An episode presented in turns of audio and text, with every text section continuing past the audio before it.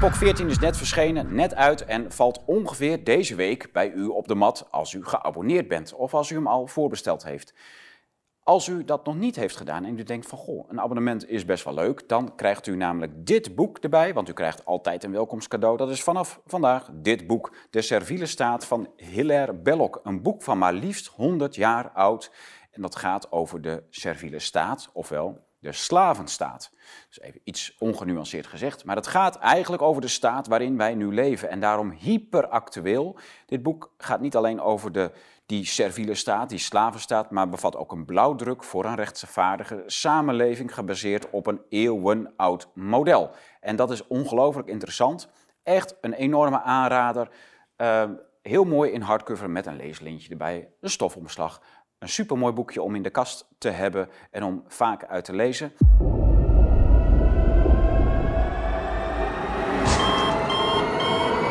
Van harte welkom bij Blue Tiger Studio. U kijkt naar een serie van een aantal mini-colleges van Peter Borger, de celbioloog ja, uit Nederland, woonachtig in Zuid-Duitsland. Uh, hij heeft zich het afgelopen half, anderhalf jaar enorm geroerd op het gebied van corona, vaccinaties en alles wat daaromheen hangt. Dat heeft u kunnen volgen. Zo niet, dan kunt u dit volgen. Deze hele serie bestaat uit thema's over wetenschap versus pseudowetenschap, de PCR-test, het virus, de vaccinaties, heel erg belangrijk, en zo nog een paar. Deze thema's kunt u nu allemaal achter elkaar los volgen op het kanaal BlueTube.studio of op het YouTube-kanaal van de Blauwe Tijger. En die vindt u hieronder. Veel plezier. Ik vind uh, wat jij zei, uh, wetenschap versus uh, pseudowetenschap is natuurlijk dat is fundamenteel. Een, een fundamenteel. Want ja. ja, wat is, je, moet, je moet je realiseren, wat is eigenlijk wetenschap? Hè? tegenwoordig is het, is, het, is het een vrij breed begrip, kan je zeggen. Maar eigenlijk is wetenschap heel simpel. Je observeert, je stelt een hypothese op en je gaat een hypothese toetsen of het klopt. Nou, aan de hand van dit, uh, dit, dit um, systeem, zeg maar, observeren, hypothese toetsen, kom je uiteindelijk tot een bepaald, bepaalde, kan je tot conclusies komen, kan, kan je tot een bepaalde theorie komen, hoe ja. iets, iets uh, ja. functioneert. Nou, zo is dat natuurlijk altijd gegaan en op een gegeven moment dan... Uh, dan loop je ook eigenlijk tegen een, een, kennismuur aan en dan kun je niet verder met deze methode. En dan ga je gewoon andere dingen ga je bedenken. Ga je modellen bedenken bijvoorbeeld. Nou, modellen dat is eigenlijk al geen wetenschap meer, want je bent niet meer echt aan het toetsen, maar je, je doet een input van wat je denkt te weten in zo'n model. Ja, het is, het is, min of meer speculatief. Ja, ja. Je moet goed, dat model moet je echt heel goed, je moet eigenlijk de achtergrond van het model moet je heel goed kennen. Je kunt niet zeggen, hey, de, de, het model is wetenschap. Nee, het is een, een, model wat een soort van weerspiegeling is van wat er in, door wetenschap is ontdekt. Eigenlijk. Ja, ja. Dat, is, dat is belangrijk. Dus eigenlijk is de observatie altijd nog het belangrijkste in de wetenschap. Hè. Een observatie moet je doen en dan moet je aan de hand van observaties moet je tot een bepaalde theorie kunnen komen die je kunt toetsen. Kun je zo'n theorie niet toetsen, is het natuurlijk ook geen wetenschappelijke theorie. Nou, dat is belangrijk in de wetenschap. Aan de andere kant heb je pseudowetenschap. Dat betekent dat um, het is eigenlijk, pseudo betekent ook leugen hè, of nep gewoon. Dus nepwetenschap, leugenwetenschap. Wat, wat, wat, is, is bij pseudowetenschap aan de hand? Dan ga je eigenlijk uit van een bepaald iets, vaststaand iets. Het kan een dogma zijn, kan een ideologie zijn. En uh, je probeert dat dan aan de hand van bepaalde observaties probeer dat te onderbouwen.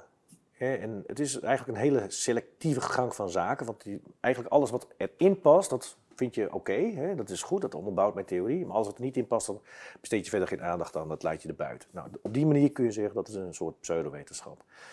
En uh, kijk, als we dan toch ook hebben over terugblikkend op het jaar. Waar ik heb heel vaak uh, in, in, op mijn Twitter-kanaal gezegd wat er, wat, wat er aan de hand is, hè, wat er op het moment speelt in, het, uh, in de COVID-hype.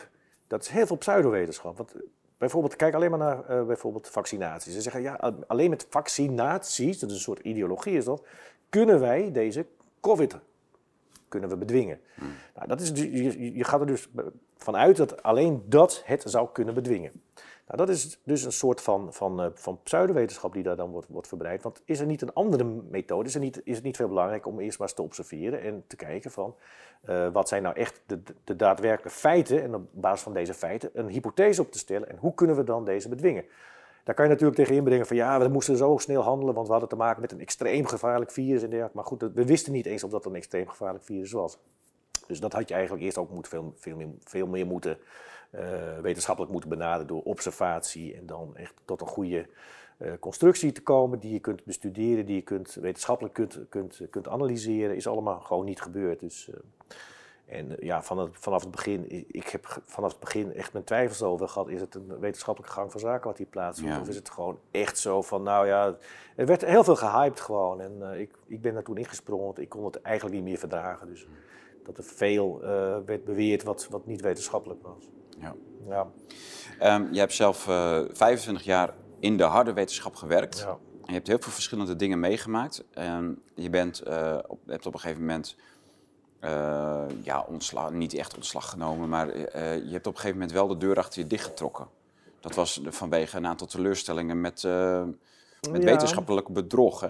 Nou, ik zat. Ik, kijk, het, ik heb een, wat dat betreft een, een, een, een wetenschappelijke carrière. Ik, ik, hoop niet dat die uh, de algemene wetenschap weerspiegelt. Maar ik ben in 2000, nee, in 1994 ben ik voor het eerst, uh, kwam ik voor het eerst in het lab, zeg maar. En ik was daar, uh, ik werd daar door Um, ik had daar een supervisor, kan je zeggen een AIO in die tijd. En die, die bedacht zijn eigen data, zeg maar. Ik, ik was er dus eigenlijk mee bezig om deze man te ontmaskeren als een wetenschappelijk, wetenschapsfraudeur. Nou, dat heeft, daar, daar, heb ik, daar heb ik, ben ik ook meerdere maanden mee bezig geweest. En uiteindelijk is deze man ook heeft toegegeven, ja, ik heb heel veel data gefraudeerd. En uh, nou ja, goed. Hij werd verwijderd, zeg maar. Hij werd ontslagen. Yeah. Nou goed, ik denk, oké, dat zal wel een, een unicum zijn. En yeah, yeah. ik ben gewoon verder gegaan met mijn wetenschappelijke carrière. En Um, in Basel, toen ik in Basel werkte, kwam ik eigenlijk precies hetzelfde precies hetzelfde tegen. En dat was nog een gradatie erg, want het was mijn professor en die zat daar ook met te sjoemelen met data. Die bedacht zijn eigen patiënten, die bedacht eigen data. En hij verwachtte van mij dat ik daarin meeging. En ik had ondertussen had ik al, was ik veel hoger op de ladder gekomen, eh, de wetenschappelijke carrière ladder kan, kan je zeggen. Mm -hmm.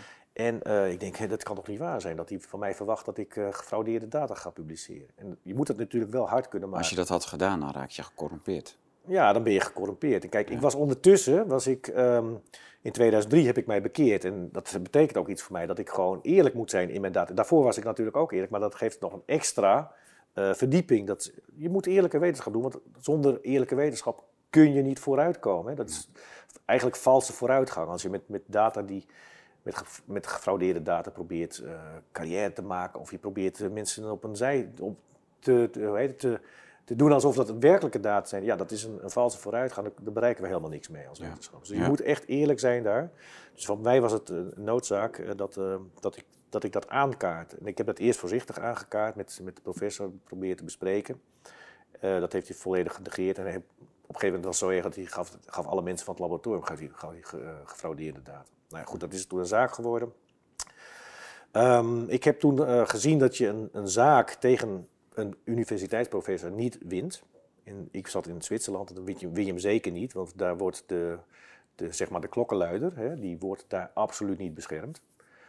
En okay. uh, dat zie je in Nederland ook. In Nederland was het, was het, was het, uh, het klimaat beter. Hè? Er werden klokkenluiders nog uh, beschermd. In, in maar ik heb nu data gezien dat, dat alle regeringspartijen daar tegen gestemd hebben dat ze klokkenluiders niet willen. Uh, oh. ja, dat is echt. Ja, dat zag ik laatst op, op Twitter voorbij komen. Ik denk, hmm, dat is een slechte ontwikkeling. Ja. Eigenlijk moet je mensen die, ja, die ja. bepaalde in, interne kennis hebben van, van, van, van fraude of van, van, van, van criminele um, ja. um, gebeurtenissen, die moet je eigenlijk uh, beschermen als, als ja. staat. Je hebt natuurlijk uh, Paul van Buitenen gehad in de Europese Unie. Uh, dramatisch leven ge gehad als klokkenluider. Mm -hmm. En Roelie Post als ja. klokkenluider van de Europese Unie met kinderhandel. Ook dramatisch afgelopen. Mm -hmm. Kijk, in Nederland heb je dan... in theorie heb je bescherming voor klokkenluiders. Maar ja. in de praktijk is het gewoon een, helemaal niet zo. Nee, precies. Nou, ik heb het zelf ook meegemerkt hoor. meegemaakt in, in Basel. En... Um, het, het geluk, ik had het geluk dat, ik, dat, er een aan, dat er een aantal professoren waren die wel op mijn hand waren. Die wisten ook wel, dat wordt gefraudeerd in, okay. in, in, in, uh, door deze man. En, maar goed, uiteindelijk uh, graaf je het onderspit, hè, of deel je het onderspit. Ja. En, en, waarschijnlijk omdat er te veel reputaties ja, ja. op het spel stonden. Het, het, gaat alleen over reputatie en over geld op dat moment. En, En dat is, uh, dat is een feit, en dat zie je. Dus ik ben dan ben ik uit, ik ben uit Basel. Uh, maar dan zie je dus echt een, of zag jij een tendens dat uh, als het echt om een lone wolf gaat, dan wordt die opgeofferd. Zodra er heel veel reputaties aan vasthangen, mm -hmm. wordt het systeem belangrijker dan de melder. Ja, ja. En dan gaat de melder juist over de knie. Ja, is ook zo. Ja. Zo gaat dat. Okay. Je had ook iets heel grappigs met iemand die in zowel Australië als Basel werkt. Ja, dat was deze professor. Dus oh. ja, dat heb ik jou oh, verteld een keer. hè? En ja, uh, dat was, dat was dat, nou ja, grappig. Dat is, dat is natuurlijk een hele mooie truc. Gewoon, hij werkte 50-50 in, in Basel, in Australië. In, in, Australië zegt hij, ja, deze data komen allemaal uit Basel. In, in, in Australië, of in City, zegt hij, deze komen allemaal uit, uh, uit Basel, zegt hij. Hij schermde echt. Ja, en, uh, en, in Basel zegt hij, ja, dat komt allemaal uit Sydney. Nou goed, dat kan je een tijdje volhouden. Maar op een gegeven moment moest hij terug naar, uh, naar, naar, Basel. En had hij nog steeds deze prachtige data. Dus ik vroeg hem, waar, kom, waar komen die prachtige data vandaan? Want ja, ik weet hoe, hoe, hoe moeizaam wetenschap vooruit gaat met experimenteren. Je moet, je moet het herhalen en... En hij had de meest mooie data. Dus ik heb hem toen een beetje zo. Uh, dat is te mooi om ja, te dat, En toen, kwam het, toen ging het ook ja. rollen gewoon. Ja. En uh, ja. ja. maar goed, dat is, uh, dat is gelukkig alweer een tijdje geleden.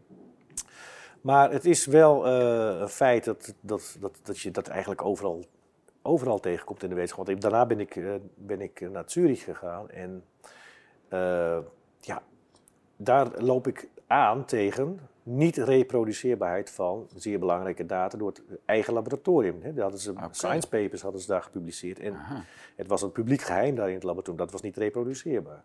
Nou goed, op een gegeven moment dacht ik, hé hey, uh, jongens, als dit uh, de normale gang van zaken is in de wetenschap, waar zijn we dan überhaupt mee bezig? Dat, dat, maar dat was toen jouw nou, derde... Dat was de derde keer dat ik daarmee geconfronteerd werd. En kijk, toen ging ik mij daar ook meer mee, mee, mee, uh, mee bezighouden. En dan kom je ook de, als je er een beetje in gaat, in gaat verdiepen, dan zie je ook dat extreem veel wetenschappelijke uh, publicaties zijn niet reproduceerbaar. Dus dat betekent, wat, wat, wat is daar gedaan? Of ze hebben veel te snel gepubliceerd en, niet gecontroleerd. Mhm. Of er zitten echt mensen bij die bedenken hun eigen, uh, eigen data.